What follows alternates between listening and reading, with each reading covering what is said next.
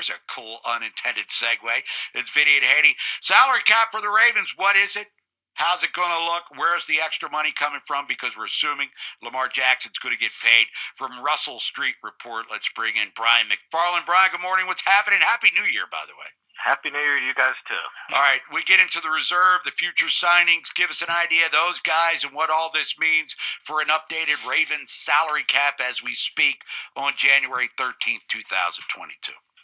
Sure. So with the eight guys signed, uh, now signed, and they'll probably sign a couple more practice squad guys in the next couple weeks. But with those guys signed, they have 48 players uh, currently under contract.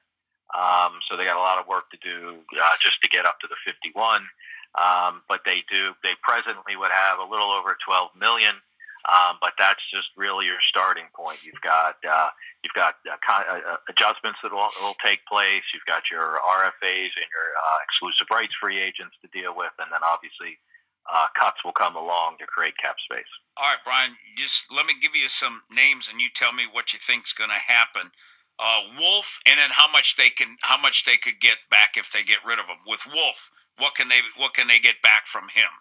Wolfe is going to be here. Um, his unless he's just not healthy enough. His um, uh, his base salary is guaranteed, so or partially guaranteed. So I believe the cap savings uh, would be like three hundred thousand.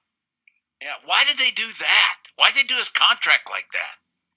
Uh, I guess that was a way because they were so tight against the cap last year. They couldn't give him much of a bonus to to spread out. So the way to avoid giving bonus money is to guarantee the second year's base salary. So yeah, because his cap number is three eight and the dead cap's three six. Yeah, they would yeah. only they pick up two hundred thousand. So Wolfe is there. How about yeah. Boyle? Um, Boyle's Boyle's the same thing. Um, I believe his whole base salary, his whole um, let's see. So his base salary is guaranteed, and then uh, that's five mil bonus prorations. Yeah, so it's it's it, it's a wash. He'd be a wash. Um, if he, he's he's seven million here or seven million gone, if I remember correctly. Yeah. Please tell me Villanueva is not the same situation. no, no, Villanueva, Villanueva is a six million savings, and he's gone for sure. yeah. All right. What do you uh What do you think happens with Peters? Because they could probably pick up close to ten mil on him, but he's a good player. Yeah, that's an interesting one um, because eh, eh, I thought they, um, uh, yeah, it is ten million. He's in the last year of his deal, so if he's released, it's ten million, which is you know a nice chunk of change, and it's better than releasing five guys to make ten million. We release one to get ten million, but um, when they restructured his deal last year to create cap space, they didn't do a max restructure at that time, and they never went back to him to restructure even towards the end of the year when they were tight against the cap. So that indicated to me that it, they were thinking that they may be releasing him or may have to release him, whichever way you want to look at it, um, because they didn't want to add any more dead money onto the release this year. Now, that was before injuries, uh, before the secondary looked terrible, you know. So whether that thinking has changed, you know, and of course he's in, he's coming off an injury, so I don't know if they could work a you know add two year extension uh, drop that cap number down, and then add some, you know add some uh, signing bonus and you know restructure that for this year with with a couple added years. Um, and keep him around because obviously, you know, he's, he's he is a good, as you said, he's a good player, and they they sorely missed him. All right, Brian. What about uh, Boykin and Fergie? The way I see it, they can pick up nine hundred each. No, actually, it's more than that because both of them. Uh, well, not Fergie. Yes, Fergie would be 900, but his replacement's going to be at least 700. Right. So I, I think he just hangs around. Um, and you know, if he doesn't make the team in, in, in September, then he doesn't make the team. Boyk, both Boykin and um, Ben Powers earned their their performance escalator, so their base salaries jumped from that 900,000 up to 2.5. So basically, they increased by a million and a half each. I think that for sure spells the end for Boykin. If he's your fifth or sixth wide receiver, I don't think you're paying him two two point five cash. No. Um, if he's just playing special teams, that's too much for depth. Um, Powers, who knows? Um, you know, he's serviceable. It's not that's not a terrible amount for a backup lineman who can start for you.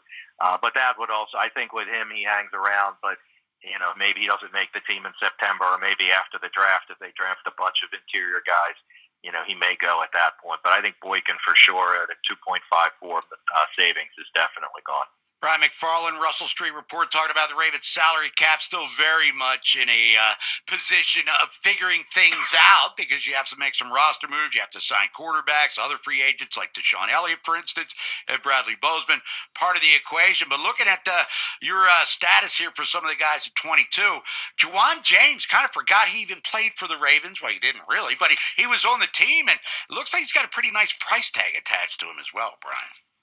Yeah, that was a I thought was a really smart deal by the Ravens. They gave him a five uh, five hundred thousand dollar bonus, so you know not the end of the world. That that prorated two fifty last year and two fifty this year. Um, he didn't make anything. He made no salary last year because he was on the uh, NFI list, the um, non football injury list, so you don't get paid on that. And that was part of their plan.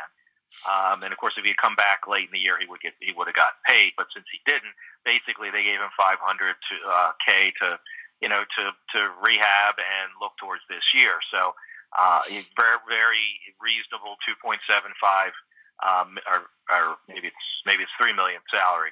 Um, so you know there's it's very reasonable deal if he's healthy.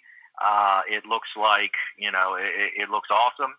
Um, if if he, if he's not healthy, then you know it's they they can cut him and, and move on, and it's it's only two hundred and fifty thousand on dead money on the cap. Now, Brian, let's look at Lamar. I mean, because he's going to sit basically with a twenty-three million dollar cap number for next year. Do you? Is it smart? You know, what? I guess if you gave him a new deal, like forty million a year, what can you get the cap number down to this year?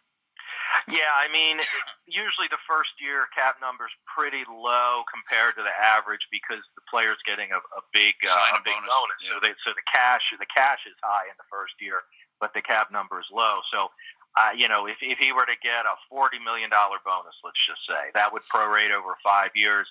That's eight million dollars. If they gave him a two million dollar salary, I don't think it'd be any lower than this, but that would be, you know, that would be a ten million dollar cap number, and you save thirteen million on the cap, and that's that's a nice chunk of change. And then obviously it depends on how many how many years there are on the deal. Uh, you know, if it's four, is it extended four or five or even six years? Um, you know that that that kind of the bonus could go up in that case, but forty is probably a decent number um, with the cap being low, it could be a smaller bonus this year and then a big bonus next year, an option bonus basically um, that allows them to keep this year's cap number low. But they they can either way they can create um, pretty substantial cap savings by getting an extension done. All right, what do you think happens with Bozeman, Ricard, Elliott, and Averett? Can they afford them? Yeah, I mean they they can afford they they're going to be able to afford people. They have some flexibility. Um, you know, we, we talked about. I mean, obviously, getting Lamar done before March is right. is kind of a tipping point because if it's done then, then they can be very active. If not, that's you know they they can be somewhat active.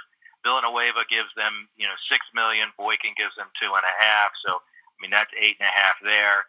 Tavon Young is close to six if he's released. Right. Um, you know, and then if they want to go the restructure route, they can get a little over seven for Humphrey, which I think is pretty safe. I mean, they could, if they really, really went for it, they could get over six from Stanley. But given his injury, I'm not sure you want to you want to restructure and add, potentially add more dead money into the and future. Then, and so. then adding something to Peters or doing something you could. and then if they can extend Peters, you can lower that number as well. Or if they release him outright, there's another ten. So they've certainly got flexibility too. Uh, more than they did last year, because last year they pretty much went straight to restructures. Um, and you got to keep in mind that the cap, you know, this year is going to be 208. It probably should have been 230 um, if, if, if but for COVID. So you know they were in great shape. They would have been in great shape last year and in great shape this year. Um, but with the reduction of the cap, um, you know it really it really hit them.